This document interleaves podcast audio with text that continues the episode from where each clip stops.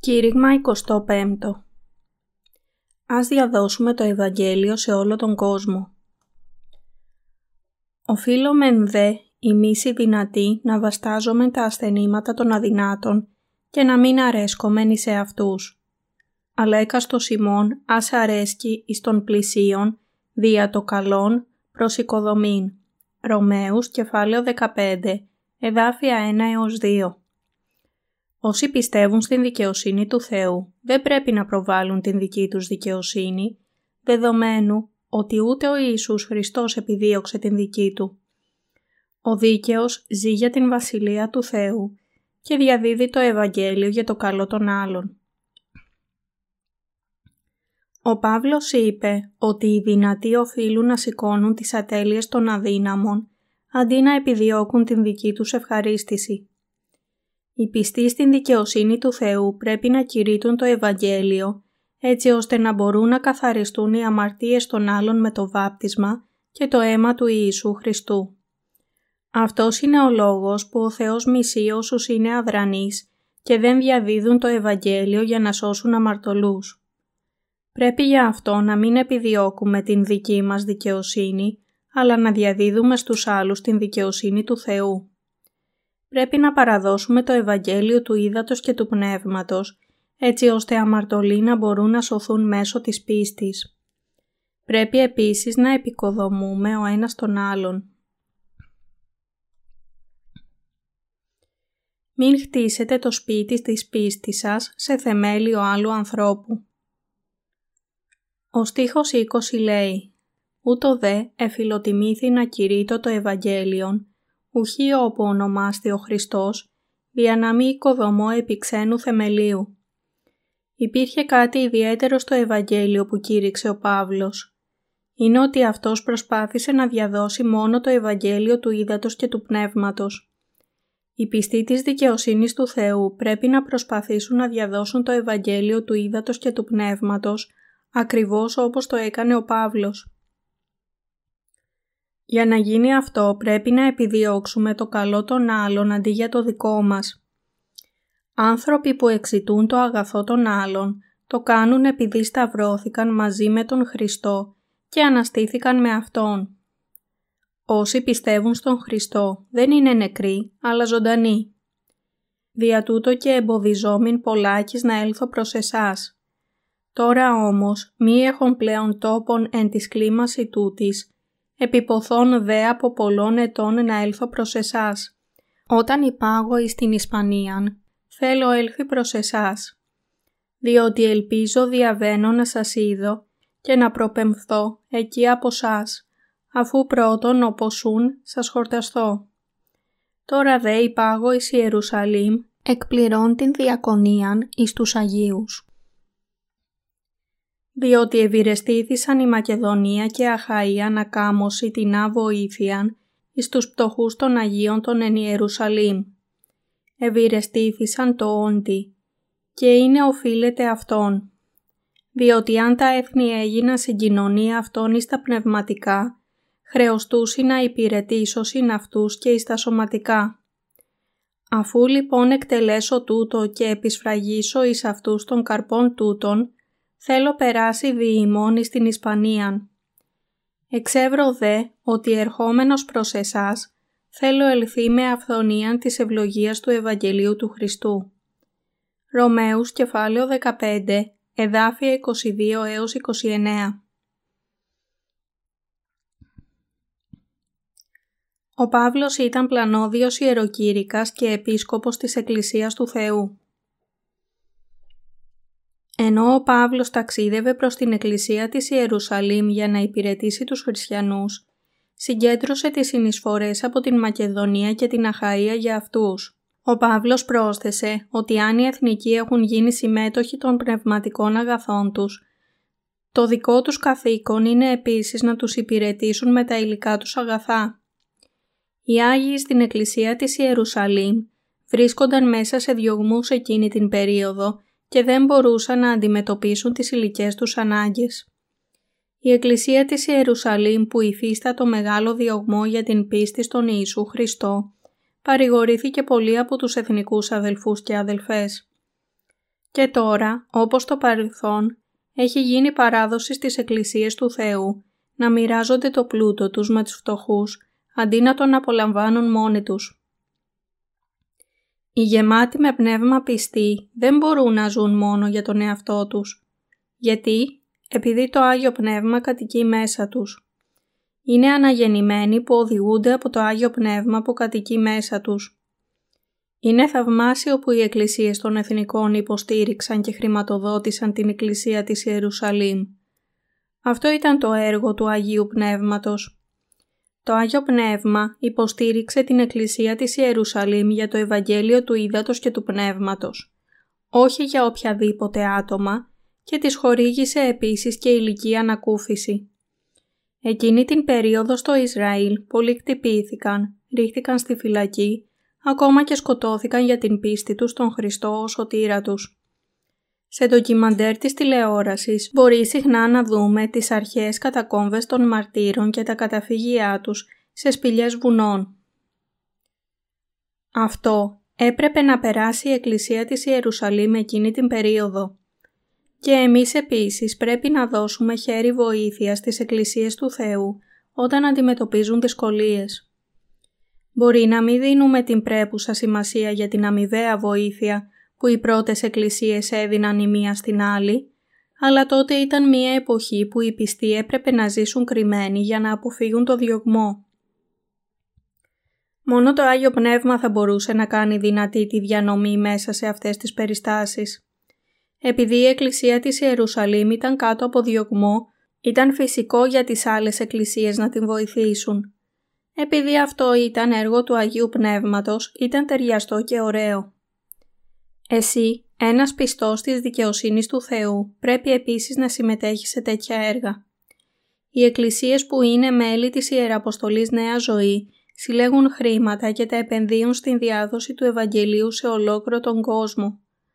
Όλες τους έχουν να αντιμετωπίσουν κάποιο τύπο οικονομικής δυσκολίας αλλά εξακολουθούν να είναι πρόθυμες να διαδώσουν το Ευαγγέλιο για να σώσουν ψυχές. Ο Παύλος εργάστηκε ως κοινοποιός για να κηρύξει το Ευαγγέλιο του Ήδατος και του Πνεύματος.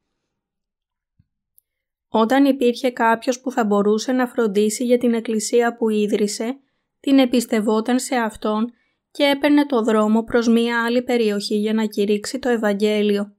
Στο μεταξύ κέρδιζε τα έξοδά του εργαζόμενος ως κοινοποιός.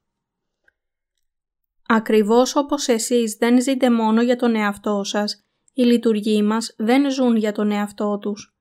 Όσοι έχουν το Άγιο Πνεύμα να κατοικεί μέσα τους, αφιερώνονται στα έργα του Θεού, δηλαδή στην σωτηρία των χαμένων από όλες τις αμαρτίες τους. Και οι λειτουργοί και τα μέλη της Ιεραποστολής μας υπηρετούν το Ευαγγέλιο εργαζόμενοι ως κοινοποιοί δηλαδή έχουν την εργασία τους για να ζήσουν και συγχρόνως συμβάλλουν στην διάδοση του Ευαγγελίου και οικονομικά και με εθελοντική εργασία. Με αυτόν τον τρόπο μπορούμε να βρούμε πολλές ομοιότητες ανάμεσα στην διακονία του Παύλου και αυτού που κάνει η Εκκλησία του Θεού σήμερα. Έχουμε το ίδιο πλαίσιο σκέψης και ζούμε ζωές που ευχαριστούν το Άγιο Πνεύμα. Τι σκεφτόμαστε όταν κάνει πολύ κρύο, Σίγουρα σκεφτόμαστε τους συγχριστιανούς μας και τους δούλους του Θεού και αναρωτιόμαστε αν υποφέρουν από το κρύο. Εμείς οι αναγεννημένοι χριστιανοί φροντίζουμε και προσέχουμε ο ένας τον άλλον. Όλοι οι δίκαιοι στην βίβλο χρειάστηκαν ο ένας τον άλλον και υπηρέτησαν από κοινού την δικαιοσύνη του Θεού. Αυτή η ζωή της πίστης είναι η πραγματική ζωή του δίκαιου. Έχουμε ζήσει με τέτοια νοοτροπία. Όταν αρχικά ξεκινήσαμε να κηρύττουμε το Ευαγγέλιο του Ήδατος και του Πνεύματος, έπρεπε να αρχίσουμε από το μηδέν, δεδομένου ότι δεν είχαμε τίποτε. Ήμασταν οικονομικά τόσο περιορισμένοι, που συχνά είχαμε δυσκολία να βρούμε μερικές εκατοντάδες δολάρια για να πληρώσουμε το ενίκιο και τους λογαριασμούς για το κτίριο της Εκκλησίας. Αλλά εξακολουθήσαμε να αφιερώνουμε τους εαυτούς μας στην υπηρεσία των εκδόσεών μας σε όλη αυτή τη χώρα. Όταν βρεθήκαμε αντιμέτωποι με οικονομικές δυσκολίες, ήταν ο Θεός που τις έλυσε και μας επέτρεψε να δούμε τους καρπούς της διακονίας μας. Επειδή το Άγιο Πνεύμα μένει στις καρδιές μας, η επιθυμία μας να διαδώσουμε το Ευαγγέλιο και εις τις καρδιές μας αδιάφορο ποιες είναι οι δυσκολίες που αντιμετωπίζουμε. Θέλουμε να μοιραστούμε την αγάπη του Θεού με όλες τις χαμένες ψυχές, με το κήρυγμα του Ευαγγελίου του Ήδατος και του Πνεύματος, όπως οι εκκλησίες του Θεού και οι δίκαιοι για τους οποίους κάνει λόγο η βίβλος. Μπορεί να διαπιστώσουμε ότι οι αναγεννημένοι χριστιανοί της πρώτης εκκλησίας φρόντιζαν ο ένας για τον άλλον και ότι και εμείς επίσης κάνουμε το ίδιο. Αυτό δεν είναι δυνατό χωρίς την καθοδήγηση του Αγίου Πνεύματος. Το Άγιο Πνεύμα έχει διαδώσει την δικαιοσύνη του Θεού σε όλη την γη μέσω της αφοσίωσης των αναγεννημένων και θα συνεχίσει να κάνει το ίδιο πράγμα. Ακόμα και αν αντιμετωπίζουμε το τέλος των ημερών.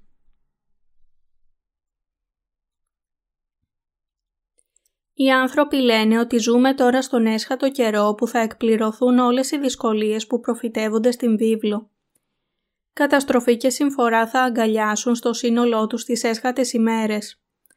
Ως πιστοί πρέπει να σταθούμε σταθερότερα στην πίστη μας, στην δικαιοσύνη του Θεού και να κηρύξουμε το Ευαγγέλιο του Ήδατος και του Πνεύματος ακόμα πιο επιμελώς. Όσοι πιστεύουν στην δικαιοσύνη του Θεού πρέπει να έχουν την καρδιά ώστε να φροντίσουν και να αγαπήσουν ο ένας τον άλλον σε αυτήν την έσχατη εποχή. Οι καρδιές μας μπορεί να έχουν σκληρίνει όπως σκληραίνουν οι καρδιές του κόσμου, αλλά μπορούμε στο τέλος να υπερνικήσουμε αυτόν τον κόσμο επειδή έχουμε μέσα μας το Άγιο Πνεύμα. Αδιάφορο ποιες είναι οι περιστάσεις, εμείς πρέπει να φροντίζουμε τις εκκλησίες του Θεού και τις ψυχές. Πρέπει να φροντίσουμε όσους ζητούν την βοήθειά μας, να τους αγαπούμε να σκεφτόμαστε τους συγχριστιανούς μας και να διαδίδουμε το Ευαγγέλιο στο τέλος. Πρέπει να αφιερωθούμε στην σωτηρία των άλλων, μάλλον, παρά να επιδιώκουμε την δική μας δικαιοσύνη. Υπάρχουν ακόμα τόσες πολλές ψυχές εκεί έξω σε όλο τον κόσμο, οι οποίες δεν έχουν ακούσει για το Ευαγγέλιο του Ήδατος και του Πνεύματος. Οι άνθρωποι σε πολλές χώρες δεν έχουν ακούσει ποτέ το Ευαγγέλιο του Ήδατος και του Πνεύματος, ούτε είχαν ευκαιρία να μάθουν την δικαιοσύνη του Θεού. Πρέπει να σκεφτόμαστε όπως οι στρατιώτες που πολεμούμε για να κερδίσουμε τις χαμένες ψυχές και τα έθνη με το Ευαγγέλιο του Ήδατος και του Πνεύματος. Αυτή η αποστολή δεν γίνεται με εξαναγκασμό, με την πίεση κάποιας εξουσίας, αλλά προκύπτει πηγαία στις καρδιές όσων από εμάς κατοικεί το Άγιο Πνεύμα. Η μεγάλη αποστολή για να διαδώσουμε το Ευαγγέλιο του Ήδατος και του Πνεύματος στις άκρες της γης είναι ενεργή στις καρδιές μας σήμερα. Αυτό που θέλω να σας πω είναι ότι όσο δυσκολότερος γίνεται αυτός ο κόσμος, τόσο περισσότερο χύνει ο Θεός σε εμάς το Άγιο Πνεύμα Του. Διαδίδουμε το Ευαγγέλιο μέσω των τυπωμένων και ηλεκτρονικών βιβλίων μας που προσφέρονται δωρεάν σε όσους διψούν για την αλήθεια θα συνεχίσουμε σταθερά την διακονία μας παγκοσμίως μέσω του διαδικτύου. Αν και δεν είμαστε πλουσιότεροι από τους Αμερικανούς ή τους Ευρωπαίους, μπορούμε εν τούτης να τους δώσουμε το Ευαγγέλιο που περιέχει την δικαιοσύνη του Θεού. Έχουμε την ίδια νοοτροπία, όπως είπε ο Πέτρος. «Αργύριον και χρυσίων εγώ δεν έχω, αλλά ό,τι έχω, τούτος δίδω. Εν το ονόματι του Ιησού Χριστού του Ναζωραίου, Σηκώθητη και περιπάτη. Πράξεις κεφάλαιο 3, εδάφιο 6. Μπορούμε να τους δώσουμε δωρεάν το Ευαγγέλιο που έχει εκπληρώσει την δικαιοσύνη του Θεού που δεν το ξέρουν. Ακόμα και αν δεν είμαστε καλύτεροι από οποιονδήποτε άλλο όταν μετρηθούμε με κοσμικά μέτρα, είμαστε οι δούλοι του Θεού που μπορούν να δώσουν το Ευαγγέλιο που περιέχει την δικαιοσύνη του Θεού. Όσοι μαθαίνουν και πιστεύουν σε αυτό το Ευαγγέλιο μέσω της διακονίας μας, θα ευλογηθούν πολύ. Αυτή είναι η εποχή του διαδικτύου και μέσω αυτού ο Θεός μας έχει παράσχει έναν τρόπο να απλωθούμε σε ολόκληρο τον κόσμο. Έχουμε δει πόσο ευγνώμονες και χαρούμενοι ήταν οι άνθρωποι που τους δώσαμε το Ευαγγέλιο που έχει εκπληρώσει την δικαιοσύνη του Θεού. Όσο πιο θλιβερός γίνεται ο κόσμος, τόσο πιο ευγνώμονες και ισχυροί θα γίνουμε κηρύττοντας το Ευαγγέλιο της δικαιοσύνης του Θεού στους χαμένους. Θα έρθει το τέλος του κόσμου κάπως έτσι ή θα μας δώσει ο Θεός περισσότερες δυνατότητες για να διαδώσουμε το Ευαγγέλιό Του; Αυτό πρέπει να σκεφτόμαστε και να προσευχόμαστε. Όλα θα εκπληρωθούν τέλεια από το Άγιο Πνεύμα. Ήμουν και εγώ επίσης εγωιστής και φρόντιζα μόνο για την σάρκα μου πριν αναγεννηθώ. Όχι μόνο εγώ, αλλά όλοι ήμασταν έτσι. Όσοι ζουν μόνο για την ευχαρίστηση της σάρκας, μπορεί να υποστηρίζουν ότι έχουν αγάπη, αλλά στην πραγματικότητα δεν μπορούν πραγματικά να αγαπήσουν τους άλλους. Αυτή είναι η διαφορά μεταξύ εκείνων που έχουν το Άγιο Πνεύμα και εκείνων που δεν το έχουν. Οι αμαρτωλοί μπορούν να ζήσουν μόνο για τον εαυτό τους, αλλά όσοι έχουν το Άγιο Πνεύμα έχουν δύναμη να ζήσουν για κάποιον άλλο και πραγματικά ζουν για τους άλλους. Ο Τρισυπόστατος Θεός δίνει στους πιστούς Του την δύναμη να ζήσουν για άλλες ψυχές. Επειδή ο Θεός κατοικεί στις καρδιές τους και τις οδηγεί, μπορούν να κάνουν τα δίκαια έργα Του. Ανεξάρτητα από το πόσες εκκλησίες υπάρχουν σε αυτόν τον κόσμο, σχεδόν όλες έχουν γίνει τώρα απλές κοσμικές επιχειρήσεις. Διαθέτουν χρήματα για να χτίσουν τεράστια εκκλησιαστικά κτίρια και έχουν τεράστιους προϋπολογισμούς εκατομμυρίων δολαρίων. Και όμως, μόνο ένα μικροσκοπικό μέρος του πλούτου τους, αν υπάρχει και αυτό, δίνεται για φιλανθρωπικά έργα. Έχουν τρελαθεί να κερδίσουν περισσότερο πλούτο από αυτήν την γη, αντιμετωπίζοντας την πραγματική αποστολή τους της σωτηρίας των ψυχών από την αμαρτία ως δευτερεύουσα και ασήμαντη. Αυτοί δεν μπορούν να είναι μέρος της Εκκλησίας του Θεού επειδή η Εκκλησία του Θεού δεν ακολουθεί δικά της ενδιαφέροντα πάνω από εκείνα του Θεού. Η αληθινή Εκκλησία του Θεού χρησιμοποιεί τα έσοδά της για να σώσει τις χαμένες ψυχές με διαφάνεια και τιμιότητα. Όπως λέει η βίβλος, μακάρι οι ελεήμονες, διότι αυτοί θέλουν συνελεηθεί. Ματθαίος κεφάλαιο 5, εδάφιο 7. Ο Θεός μας έχει δώσει καρδιά για να φροντίζουμε τις ψυχές αυτού του κόσμου και να τις οδηγήσουμε στην λύτρωση. Και Εκείνος τα έχει κάνει όλα αυτά δυνατά. Το Ευαγγέλιο του Ήδατος και του Πνεύματος έχει τώρα παρουσιαστεί στις εκδόσεις μας, που έχουν μεταφραστεί σε σχεδόν 40 γλώσσες και περισσότερους από 60 τίτλους.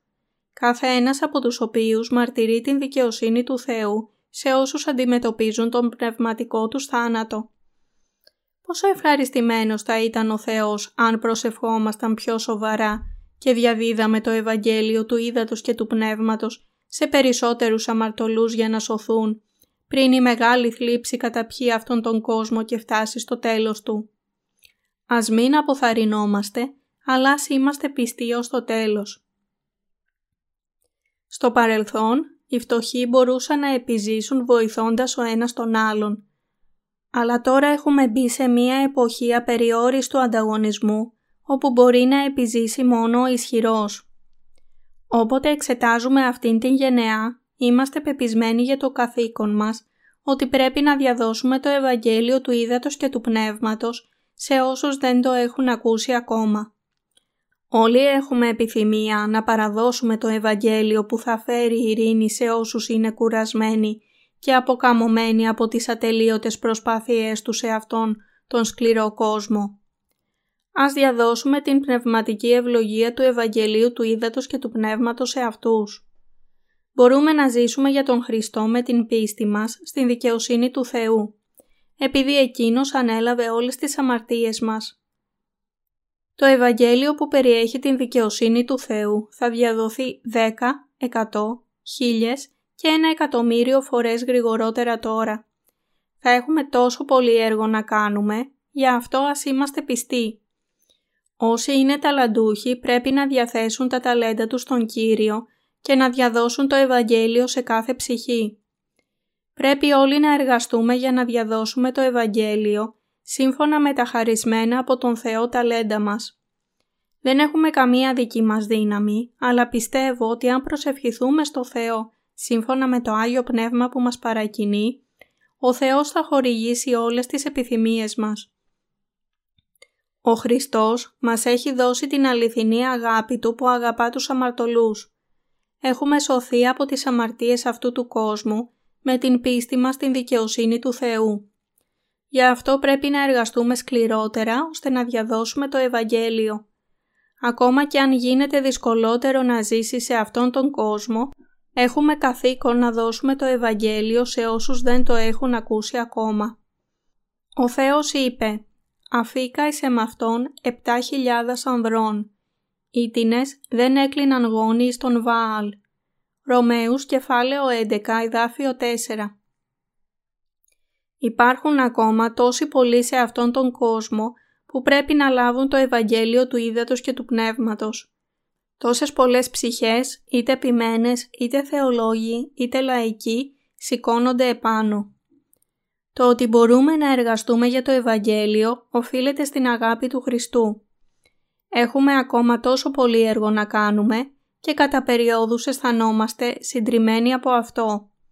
Αλλά πρέπει να είμαστε περισσότερο πιστοί και να διαδώσουμε το Ευαγγέλιο ακόμα πιο επιμελώς όσο αντιμετωπίζουμε περισσότερες δυσκολίες. Αυτή είναι η επιθυμία του Χριστού. Προσεύχομαι ώστε εσύ, ένας δίκαιος, να μην σκέφτεσαι μόνο τον εαυτό σου. Αν σκέφτεσαι μόνο τον εαυτό σου, δεν υπάρχει ανάγκη να πιστεύεις ή να προσεύχεσαι, επειδή προσπαθείς να ζήσεις μόνο για τον εαυτό σου και να μην έχεις καμία σχέση με τις χαμένες ψυχές. Αν όμως έπρεπε να κερδίσεις το μισθό σου για να υποστηρίξεις τον εαυτό σου και άλλες ψυχές επίσης, τι θα συνέβαινε; Θα προσευχώσουν στον Θεό για βοήθεια επειδή είσαι αδύναμος. Έτσι, η πίστη και οι προσευχές μας αυξάνονται. Γι' αυτό ο Θεός λέει «Οι μεν σκορπίζουσι και όμως περισσεύονται, οι δε παρά το δέον φίδονται και όμως έρχονται εις ένδιαν». Παριμίες, κεφάλαιο 11, εδάφιο 24. Η διάδοση του Ευαγγελίου του Ήδατος και του Πνεύματος σε άλλους είναι η πιο δίκαια ζωή των χριστιανών. Πνευματική ζωή είναι εκείνη που διαδίδει το αληθινό Ευαγγέλιο που οδηγεί τους ανθρώπους στον Χριστό.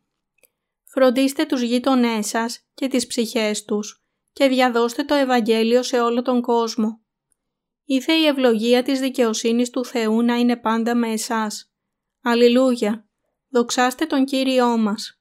Τον ευχαριστώ που μας επέτρεψε να κάνουμε τα δίκαια και αγαθά έργα Του και που μας ελευθέρωσε από την δύναμη του σκότους και μας οδήγησε στην βασιλεία του Ιού Του.